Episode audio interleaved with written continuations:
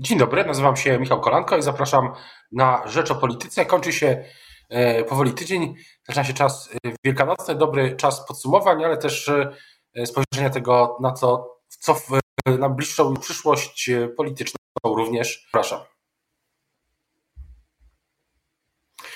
A Państwa, dzień dobry, a Państwa i moim gościem Wielki Piątek jest dzisiaj Jarosław Makowski, szef think tanku Platformy Obywatelskiej, Instytutu Obywatelskiego oraz radny miasta e, Katowice. Dzień dobry. Dzień dobry panie redaktorze, dzień dobry państwu. Zacznijmy może od Rady Krajowej Platformy Obywatelskiej. W tym tygodniu e, była, odbyła się w środę, pierwszy raz od grudnia.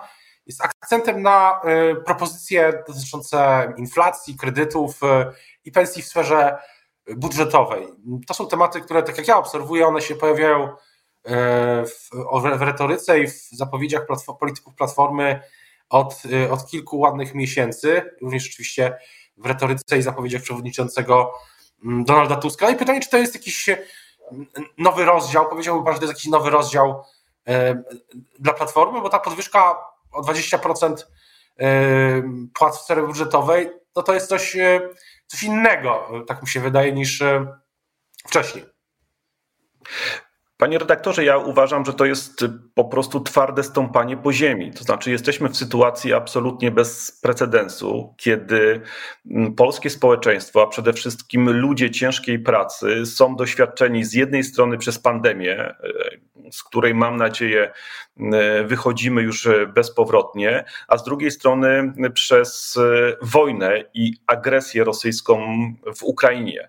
Widzimy, że ci ludzie ciężkiej pracy, nauczyciele, pielęgniarki, y, ratownicy medyczni, y, urzędnicy, y, to były osoby, które sprawiały, że państwo w tych bardzo trudnych miesiącach funkcjonowało.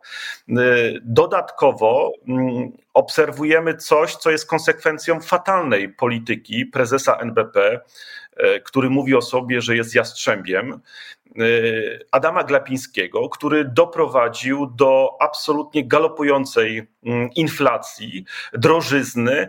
I w związku z tym Platforma Obywatelska absolutnie stoi na stanowisku, że trzeba się upomnieć o tych ludzi ciężko pracujących. Dlatego e, proponujemy 20% podwyżki dla e, pracowników sfery budżetowej. Do, do tej pory, gdy partie polityczne proponowały takie y, wydatki, to też odzywały się głosy, że to na przykład y, albo nieodpowiedzialne budżetowo, albo wręcz, że to populizm. Nie obawia się pan, że Platforma też za chwilę, może z nieoczekiwanych stron nawet, y, być krytykowana za to, że, że jest partią populistyczną? Bo tam są jeszcze dwie propozycje, też daleko idące, jeśli chodzi o taką ingerencję państwa, powiedzmy, o tak bym to ujął, w system bankowy i system bankowy. Panie redaktorze, jeżeli państwo i propozycje partii stające po stronie ludzi pracy są określane mianem populizmu, to ja jestem za tym. Jeżeli tak, to proszę bardzo nazywać mnie populistą. I zdradzę panu redaktorowi i państwu, wczoraj rozmawiałem z przewodniczącym Donaldem Tuskiem i rozmawialiśmy o tej trudnej sytuacji ekonomicznej i gospodarczej. I e, przewodniczący Tusk powiedział e, zdanie, z którym się absolutnie zgadzam. Otóż przewodniczący Tusk powiedział tak: Miejsca pracy są ważne, ale ważniejsze są, są ludzie pracy. I to jest absolutnie fundamentalna rzecz, prawda? To znaczy, w tym czasie musimy chronić ludzi. Państwo, które w takim czasie, w czasie zawieruchy e, ekonomicznej, gospodarczej, geopolitycznej, nie staje po stronie ludzi, po stronie ludzi ciężko pracujących, w zasadzie musi postawić sobie pytanie, po co jest? Po co jest? Komu służy? I, e, i my składając te propozycje i te dwie pozostałe to jest um, obligacje antydrożyźniane, prawda? To jest ten element e, z drugiej strony, który powoduje, mm, że czy jest próbą zahamowania inflacji, to znaczy skierowany jest do takich osób, przede wszystkim klasy średniej, która e, próbuje oszczędzać e, i ma mm, oszczędności 30, 40, 50 tysięcy, bo to do takiej, o takiej kwocie, do takiej kwoty mówimy oszczędności, gdzie ministro, Ministerstwo Finansów e, gwarantowałoby, że mm, te oszczędności nie tracą na inflacji prawda? Ponieważ e, mm, e, państwo za tym stoi i e, gwarantuje swoim autorytetem i swoją powagą. Tu są trzy, trzy pytania, trzy pytania w tym, w tym nurcie. Jeden to jest taki bardzo praktyczny, bo w tym tygodniu też pan to pewnie doskonale obserwował, to było widać i w mediach społecznościowych i oczywiście w mediach tradycyjnych, które to relacjonowały, że Prawo i Sprawiedliwość reaguje mówiąc może to nie jest wiarygodne, że przewodniczący Tusk, o którym pan wspomniał, y, jego rządy by dla ludzi pracy były ciężkie.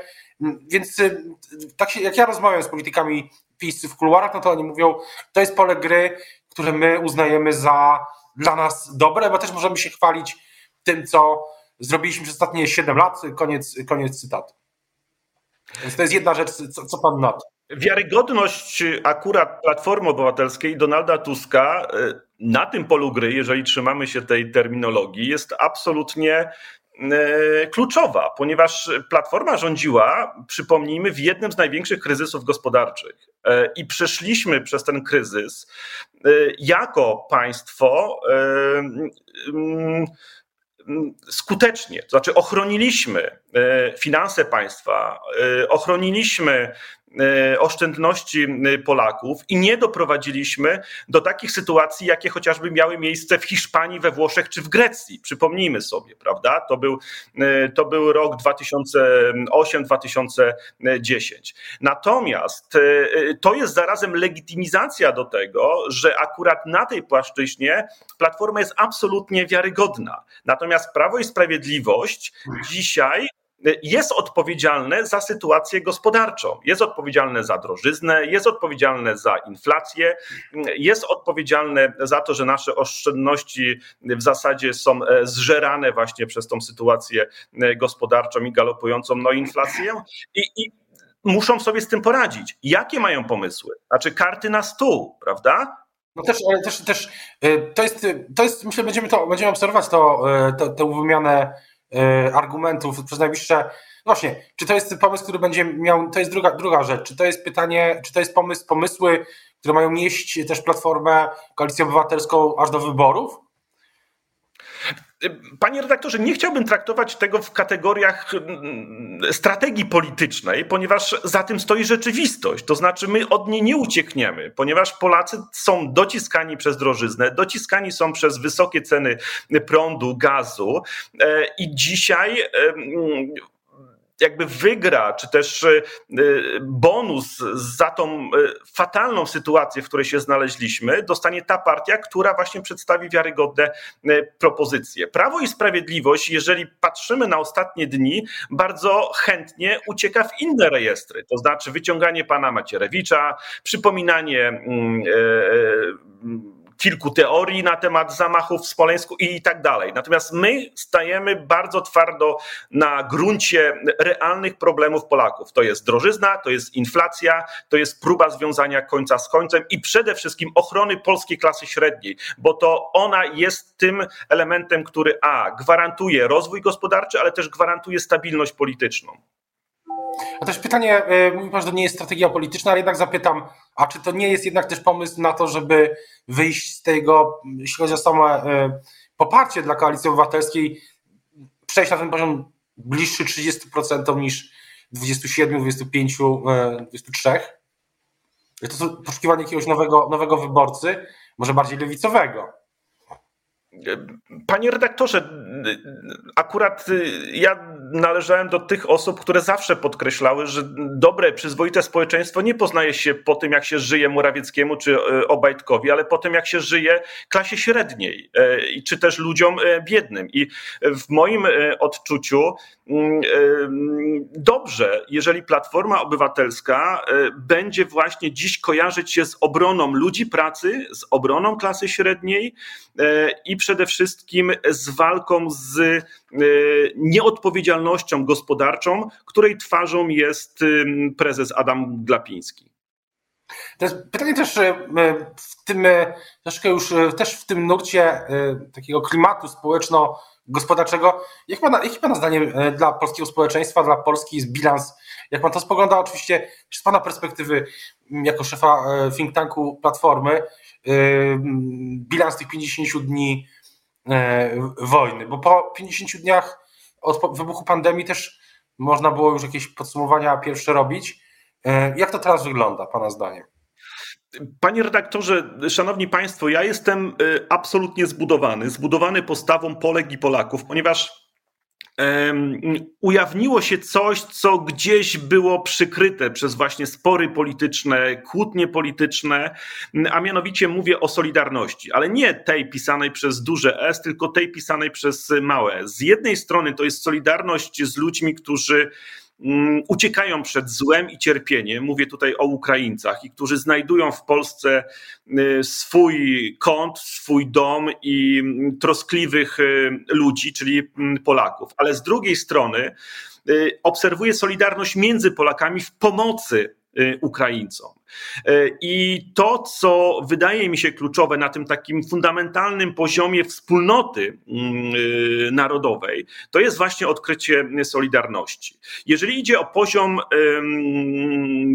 polityczny, to e, niestety mm, mam wrażenie, że cały czas e, niektórzy próbują szukać e, politycznego złota, ale nie chciałbym tego rozdrapywać, bo ponieważ uważam, że wobec zagrożenia, jakim jest atak Rosji na Ukrainę, dziś dużo ważniejsze jest szukanie tego, co łączy, a nie tego, co dzieli. I trzecia rzecz, wydaje mi się fundamentalna, to znaczy, że nawet rząd Prawa i Sprawiedliwości, niechętny Unii i sceptyczny wobec administracji, administracji Bidena zrozumiał, że nasze bezpieczeństwo, że e, nasza przyszłość ulokowana jest w tych dwóch sojuszach, to znaczy w, e, w Unii Europejskiej i w Sojuszu e, Transatlantyckim. Każdy, kto próbuje podważać, kwestionować ten, tą naszą obecność w tych dwóch sojuszach, nie boję się powiedzieć, po prostu jest zdrajcą albo pożytecznym idiotą Putina.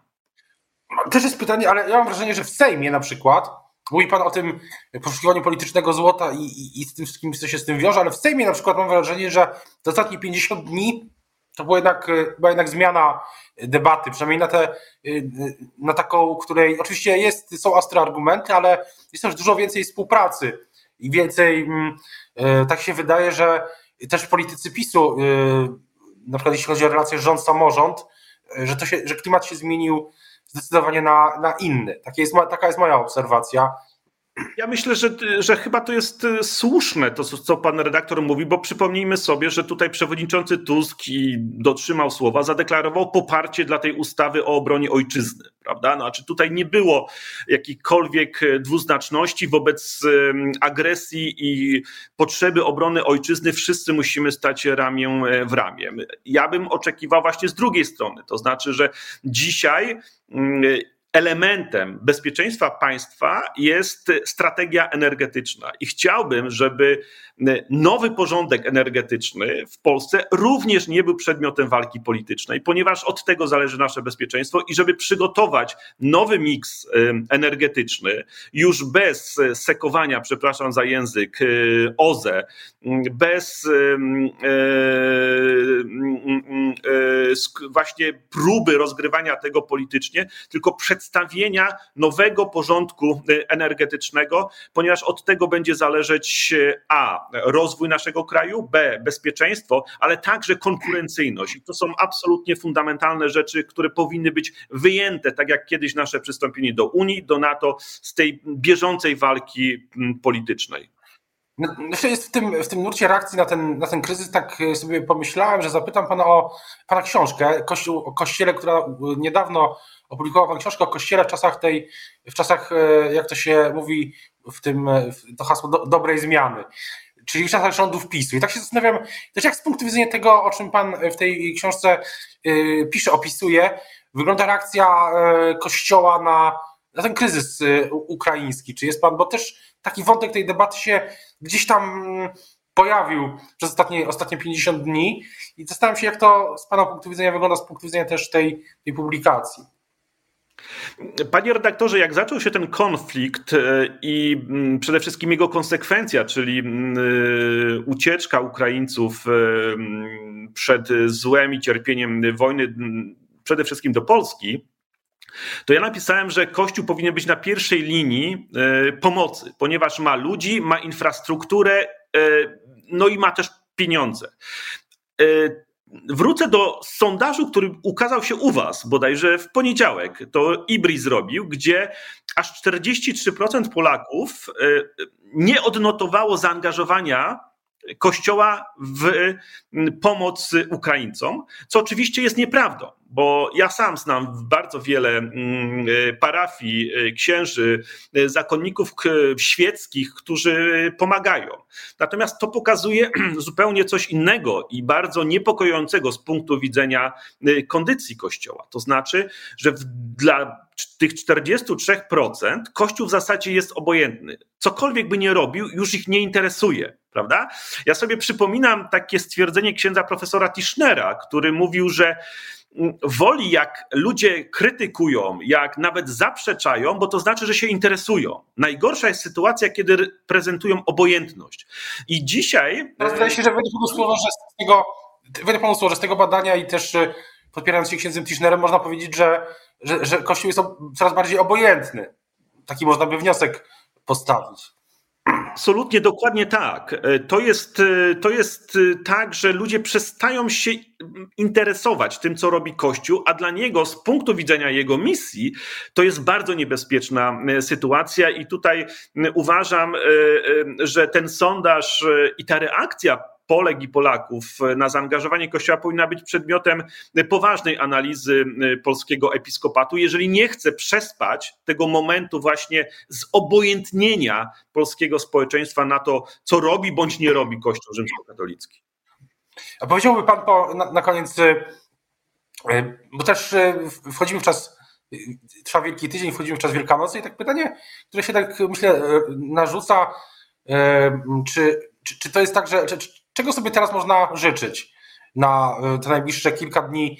Takiego pewne, pewnie takiego wyciszenia, czy próby wyciszenia, e, nie oczywiście na tej, znaczy nie, politycznego, takiego społecznego tutaj w Polsce. Z jakimi życzeniami się Pan najczęściej spotyka dzisiaj? Panie redaktorze, oczywiście spotykam się z pragnieniem pokoju. To znaczy, ludzie naprawdę boją i lękają się tego, co dzieje się za naszą wschodnią granicą, i chcieliby, żeby po prostu y, był pokój, żeby ta perspektywa życie, życia w dobro, we względnym dobrobycie, bezpieczeństwie, przewidywalności do nas wróciła. I druga rzecz, solidarności między nami. To jest coś, co w tych ostatnich 50 dniach się ujawi, y, ujawniło i coś, co byłoby szaleno, szale, szaloną stratą dla nas wszystkich, gdyby te pokłady Solidarności, które dzisiaj obserwujemy, e, zostały zaprzepaszczone. Więc tu jest wielka odpowiedzialność na liderach opinii, czyli także na panu redaktorze, na politykach, e, e, na duchownych, żeby tego pokładu ujawnionej Solidarności po prostu nie stracić, ponieważ społeczeństwo, które jest solidarne, jest e, społeczeństwem dużo lepszym niż tam, gdzie ludzie skaczą sobie do oczu i mm, próbują e, no, e, mm, jakby negować to, że inny, drugi może mieć też czasami rację. Niedawno też przewodniczący Tusk na Twitterze napisał, że polecając kilka książek, że społeczeństwa czy ludzie, którzy czytają, może byliby, rzadziej sięgaliby po broń, więc to też jest y, y, też interesujący wniosek na, na przyszłość. Teraz y, więc dużo dobrej lektury na święta i dużo spokoju Państwu i nam Państwu życzę i też dziękuję oczywiście za tą rozmowę Państwa i moim gościem dzisiaj był Jarosław Makowski, szef Instytutu Obywatelskiego think tanku Platformy Obywatelskiej i radny miasta Katowice. Dziękuję bardzo. Dziękuję wszystkiego dobrego, dobrych, spokojnych świąt. Do usłyszenia i do zobaczenia.